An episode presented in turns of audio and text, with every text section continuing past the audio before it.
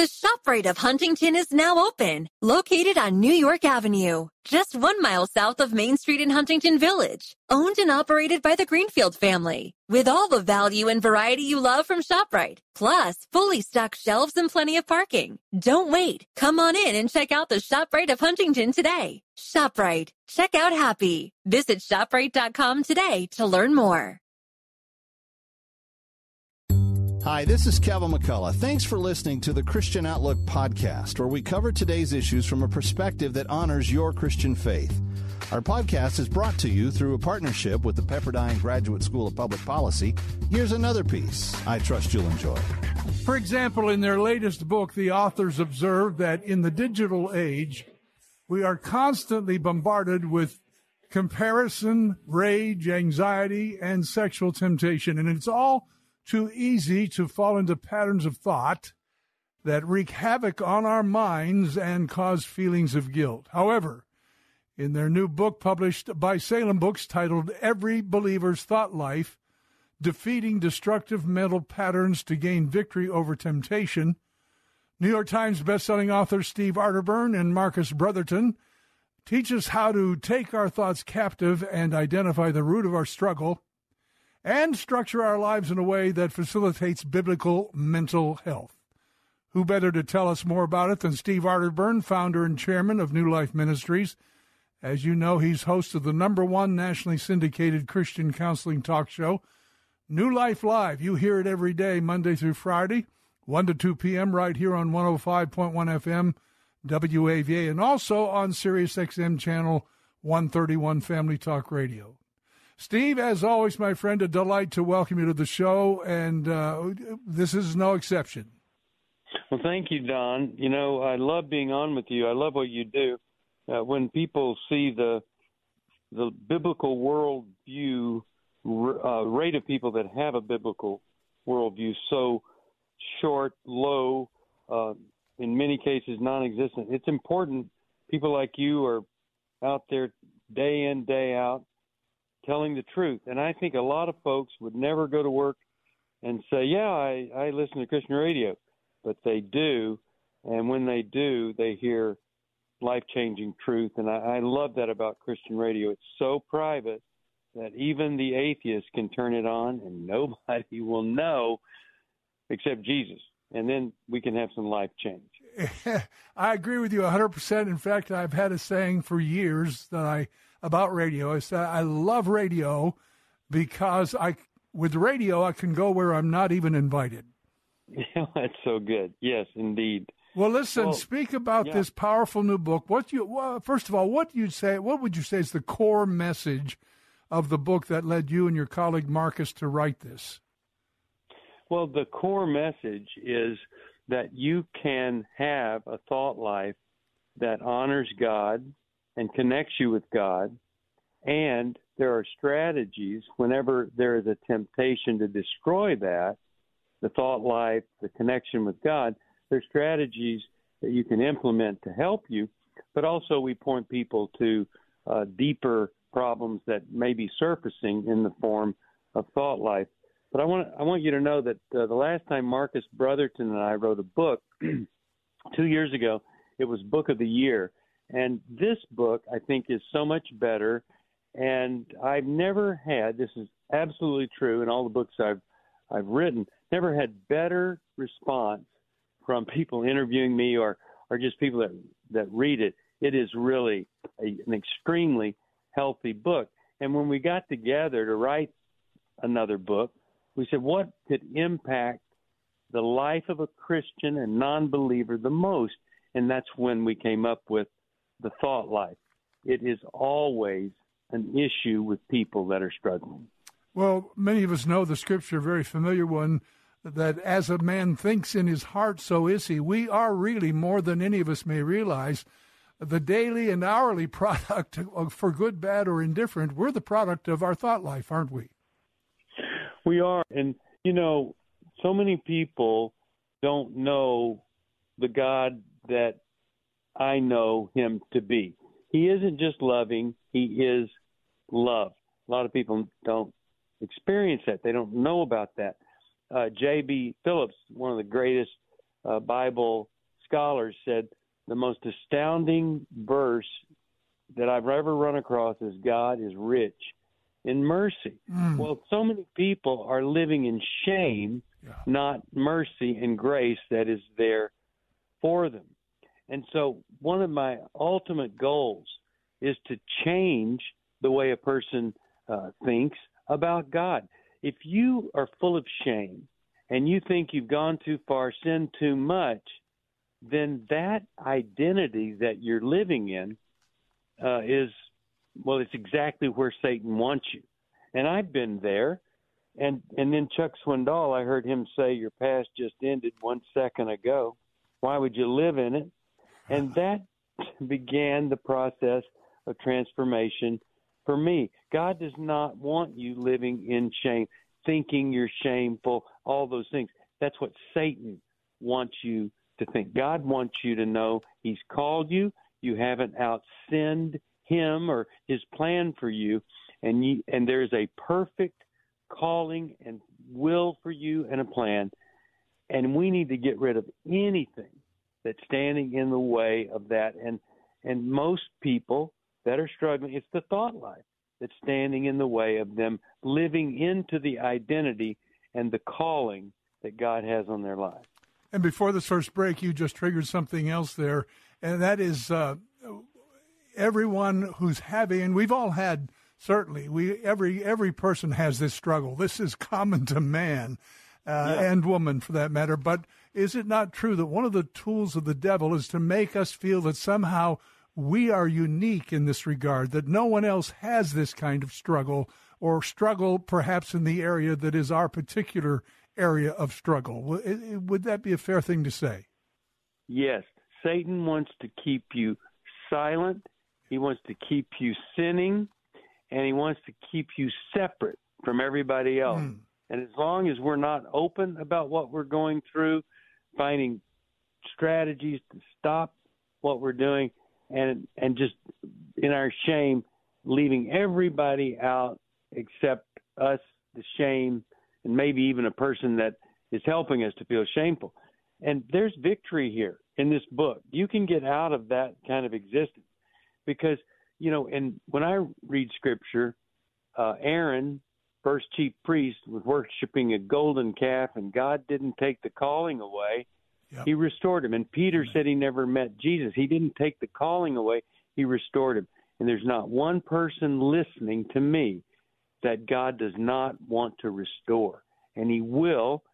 Uh, Romans 12:2 says you can transform your life by letting God change the way you think.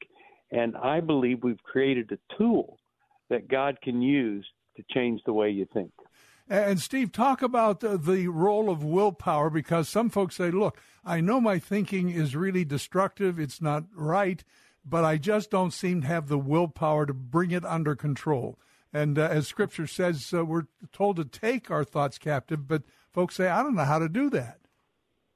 Well, if you're saying that you don't have enough willpower, you are way ahead of most people mm. because a lot of people think that trying harder is just going to eventually provide success. But in my life, trying harder just makes trying harder. And so we we got to say to ourselves, uh, I could do this experiment over and over again and fail, or I could ask the Holy Spirit to empower me. I could yeah. surrender to the God of the universe.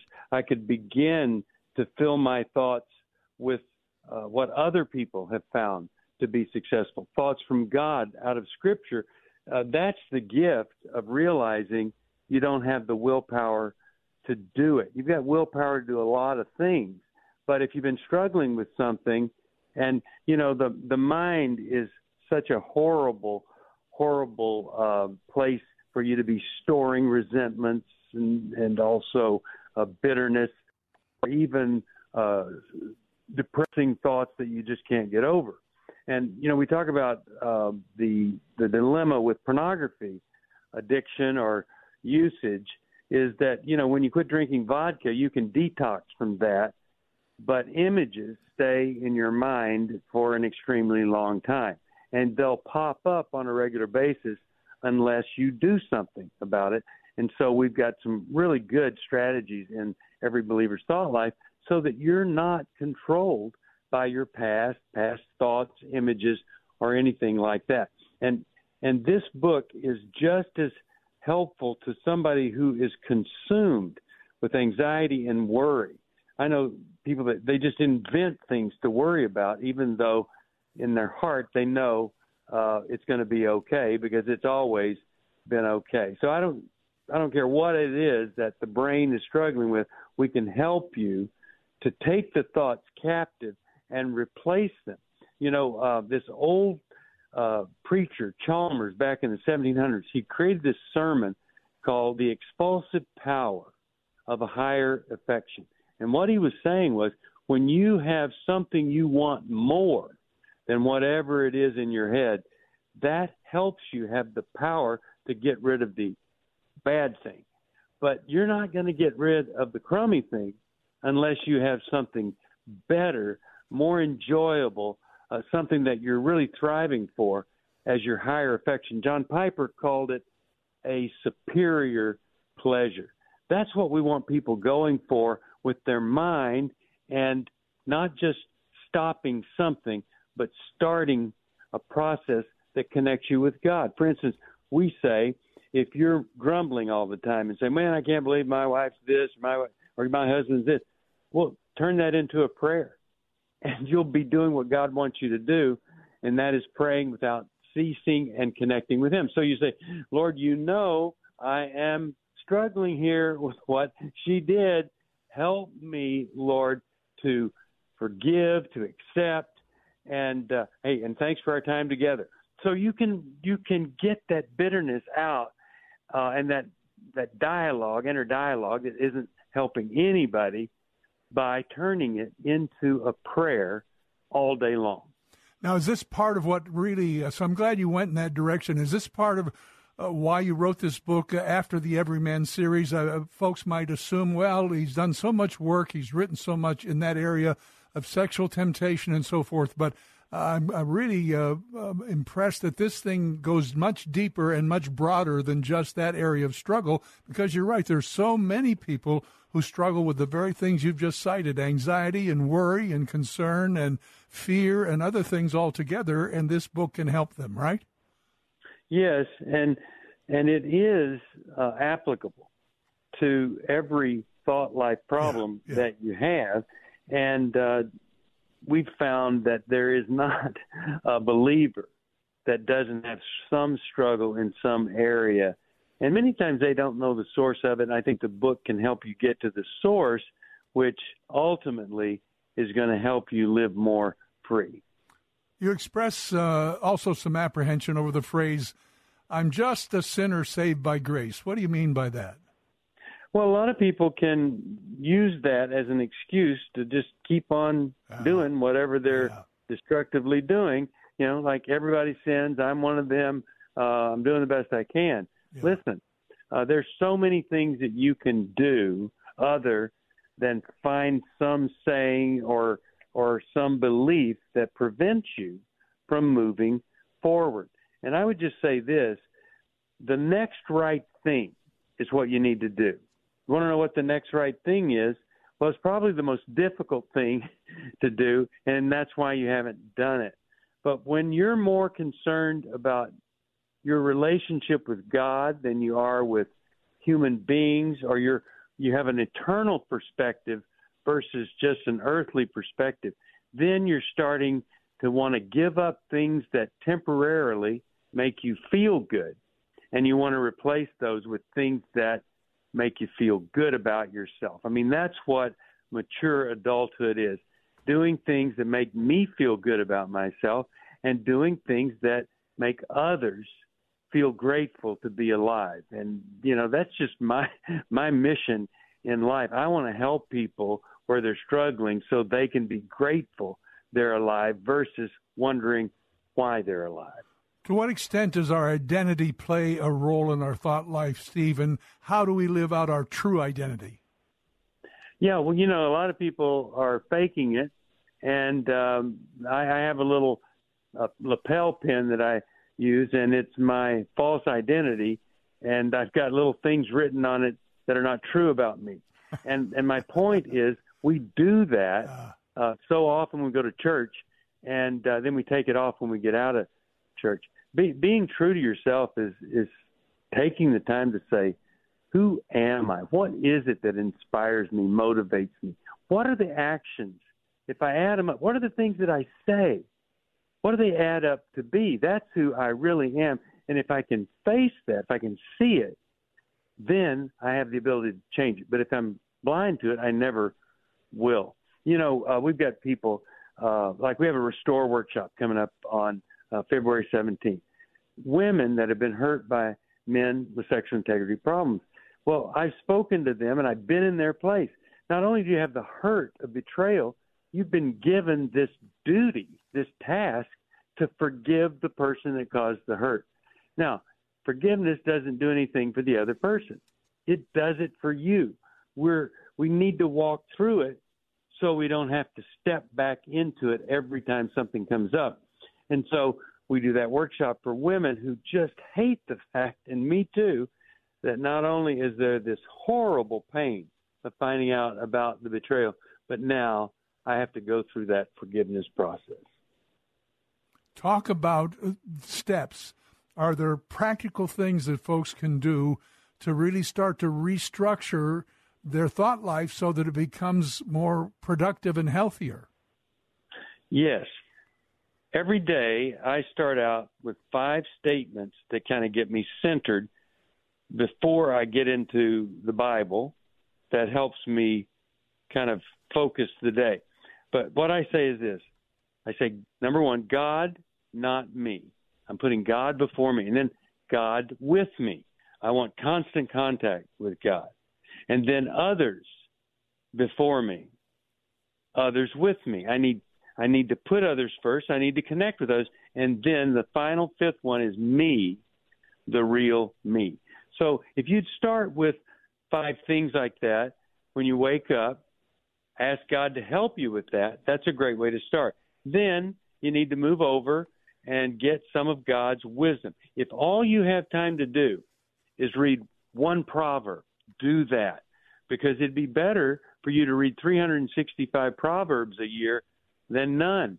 And so make time for that. I think anybody can take 10 minutes to read the Bible. You can show up 10 minutes late to most things and people think you're on time. So 10 minutes a day with scripture does it. But the other thing is I need to have a God thought that I can come up with whenever I struggle. And so uh, if I'm thinking, man, I'm a horrible guy, I need to go to that God thought. God is rich yeah. in mercy. God's rich in mercy. What's mercy? It's for me. It, it's grace. I didn't earn it. So that's how I can replace that old trail of stuff with a God thought, a godly thought, something that's good, pure, and true. If I don't have any scripture to put in there, I don't have anything. Another thing we can do is what is a very healing place that you've been? You know, when you were there by that stream, or you were up in the snow, or the desert, wherever, you, you immediately go to that vision and you say to yourself, This is what God did for me. Because you can remember that healing experience that you had there, or an insight came there. So there are things like that that we can do on the surface. But we also need to look at the source, look at the deeper thing. You know, if if pornography is in my life, there's almost a 100% guarantee there's anger and bitterness and some unfinished business from childhood. And so we want to help you to get to that also so that you can truly be free in Christ because when you're free in Christ you are free indeed. That's what that's my hope for every person. It always has been. It's our 35th year of watching people transform because they allowed God to transform their thought life. Well, on that note, two final questions. One, where's the best place to get the book? And two, how can uh, people support and partner with you in the ministries of New Life? Well, you can get the book at newlife.com or anywhere else you get books, Books a Million, Amazon, all of that. Um, so, so, and I hope people will just do it. You will not be disappointed. Marcus is just one incredible writer. I have thoughts and beliefs. He's the one that makes it readable, and so him and the editors at the publisher. But um, you can support New Life by listening to the program, and if you like what you hear, support us. If you don't like what you hear, come to one of our intensive workshops and let us help you. We have emotional freedom uh, coming up on April 15th, and whatever you're struggling with, it's online. We can give you help there. And of course, we do Every Man's Battle every single month. You can support us by coming to one of the things that we do that's life changing, or you can decide, I want to be part of transforming other people's lives. And uh, we'll tell you how to do that at 1 800 New Life or newlife.com. As always, a delight to talk with you, my friend. Keep up the great work, and we're praying God will continue to make uh, 2023 your best year yet. And same to you, Don. Uh, I love being with you, and I just think you're one of the great giants in this spiritual world. And we've got a lot of people that are not giants. So keep up the good work that you're doing. Thank you. Steve Arterburn, co author of a new book. As you know, he's one of the most prolific writers, and they're all good uh, all good books, good stuff, as we might say, but this one's especially uh, really designed to help us in our thought life, every believer's thought life, defeating destructive mental patterns to gain victory over temptation. You can get it, as he said, at newlife.com and as uh, at other usual sources. Thanks for listening to Christian Outlook. Our program is coming to you today in partnership with the Pepperdine Graduate School of Public Policy. It's America's most unique graduate leadership programs offered on Pepperdine's breathtaking campus in Malibu, California. Learn more at publicpolicy.pepperdine.edu. If you enjoy our podcast, take a moment and tell a friend to subscribe today.